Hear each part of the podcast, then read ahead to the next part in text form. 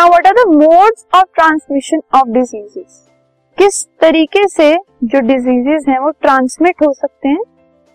सो first mode है infectious diseases जो हैं, वो बैक्टीरिया या फंजाई से ट्रांसमिट हो सकते हैं। बैक्टीरिया अगर हैं डिज़ीज़ कॉजिंग बैक्टीरियाज तो वो डिजीजेस को फैला सकते हैं। पैरासाइट्स डिजीजेस को कॉज कर सकते हैं ट्रांसमिट कर सकते हैं। अगर हम कंटेमिनेटेड फ़ूड और वाटर ले रहे हैं उससे हमें डिजीजेस हो सकते हैं। डायरेक्ट फ़िज़िकल कांटेक्ट अगर हमारा हो रहा है अफेक्टेड पर्सन के साथ तो उससे हम डिज़ीज़ कॉजिंग जर्म्स अपने अंदर ले सकते हैं। ब्लड ट्रांसमिशन अगर हो गया गलती से अफेक्टेड पर्सन से नॉन अफेक्टेड हेल्दी पर्सन के, बीच में तो अफेक्टेड पर्सन के सारे जर्म्स नॉन अफेक्टेड में चले जाएँगे।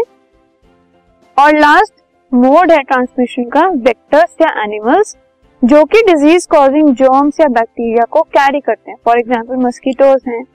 वो एक प्लेस से दूसरी प्लेस तक फ्लाइज हो गई, जो जर्म्स है, उनको कैरी करके डिजीजेस कॉज करते तो कुछ टाइप के डिजीजेस हैं acute diseases and chronic diseases generally ये एक छोटी कैटेगरी है डिजीजेस को क्लासिफाई करने की।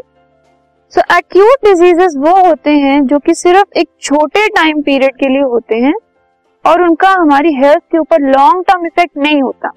जैसे कि cold cough typhoid cholera etcetera ये छोटे टाइम पीरियड के लिए होते हैं। और क्रोनिक डिजीजेस वो डिजीजेस होते हैं जो बहुत ज़्यादा लंबे टाइम तक होते हैं और हमारी हेल्थ के ऊपर लॉन्ग टर्म एडवर्स इफेक्ट्स इनके होते हैं। जैसे कि डायबिटीज़ बहुत देर तक होता है tuberculosis elephantiasis arthritis cancer etcetera ये सब हार्मफुल डिजीजेस होते हैं और बहुत लॉन्ग पीरियड तक ये चलते हैं। अब देखते हैं principles of prevention of diseases diseases को अलग अलग टाइप के डिजीजेस को हम कैसे प्रिवेंट कर सकते हैं? So the ways of prevention of infectious diseases are सबसे पहले for airborne disease microbes airborne microbes या एयर बॉर्न डिजीजेस मतलब जो हमें एयर के थ्रू लगते हैं, इनसे बचने के लिए हम we can prevent exposure by providing living conditions that are not overcrowded हमें अपने आसपास के एटमॉस्फेयर को अच्छा क्लीन रखना होगा और ऐसी कंडीशंस को क्रिएट करना होगा लिविंग कंडीशंस जहाँ पर क्राउड ज़्यादा नहीं है भीड़ भाड़ क्राउड ज़्यादा होने की वजह से जो माइक्रोब्स हैं, वो ज़्यादा ब्रीड कर पाते हैं और अल्टीमेटली डिजीजेस फैलते हैं. For waterborne microbes we can prevent exposure by providing safe drinking water safe drinking water अगर हम यूज़ करेंगे तो ये माइक्रोब्स जो है वो प्रिवेंट हो सकते हैं.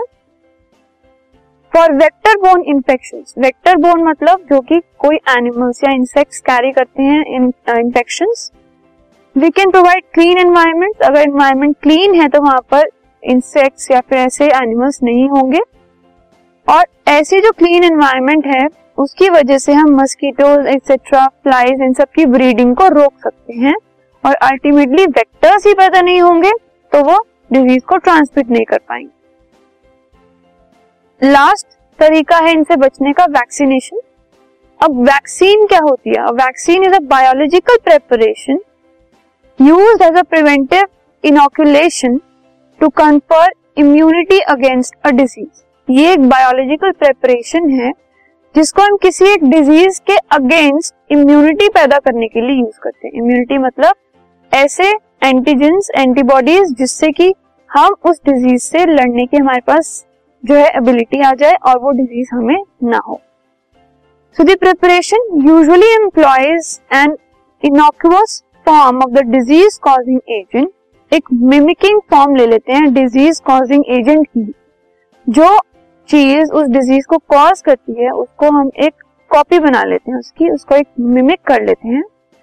फिर which is in form of killed और वीकेंड बैक्टीरिया और वायरसेस लेकिन ये डिज़ीज़ कॉजिंग एजेंट जो है, या तो किल्ड बैक्टीरिया होता है, या वीक बैक्टीरिया होता है, ठीक है? अब, ये जो वैक्सीन है, इसको इंजेक्ट किया जाता है बॉडी में, उससे, उस डिज़ीज़ से लड़ने की हमारे में जो एबिलिटी है, वो क्रिएट हो जाती है। वैक्सीन में ऑल्सो भी कंपोज ऑफ़ टॉक्सिन्स और surface proteins of the infecting organisms जो इन्फेक्टिंग इन्फेक्टिंग ऑर्गेनिजम्स होते हैं, उनके टॉक्सिन्स और सरफेस प्रोटीन्स लेकर भी इसको प्रिपेयर किया जा सकता है। कुछ एग्जाम्पल्स हैं वैक्सीन के। बीसीजी वैक्सीन जो कि ट्यूबरकुलोसिस के अगेंस्ट यूज़ होती है। सबाइन वैक्सीन ये पोलियो माइलेटिस के अगेंस्ट यूज़ होती है, क्योंकि जो पोलियो ड्रॉप्स हैं वो हम किसी भी चाइल्ड को चाइल्डहुड में ही दे देते हैं ताकि आगे उसको ये जो डिज़ीज़ है वो ना हो।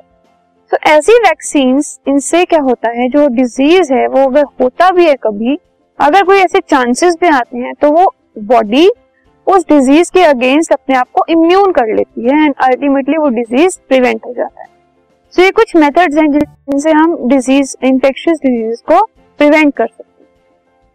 This podcast is brought you by Hubhopper शिक्षा अभियान अगर आपको ये पॉडकास्ट पसंद आया तो प्लीज़ लाइक शेयर और सब्सक्राइब करें और वीडियो क्लासेस के लिए शिक्षा अभियान के यूट्यूब चैनल पर जाएँ।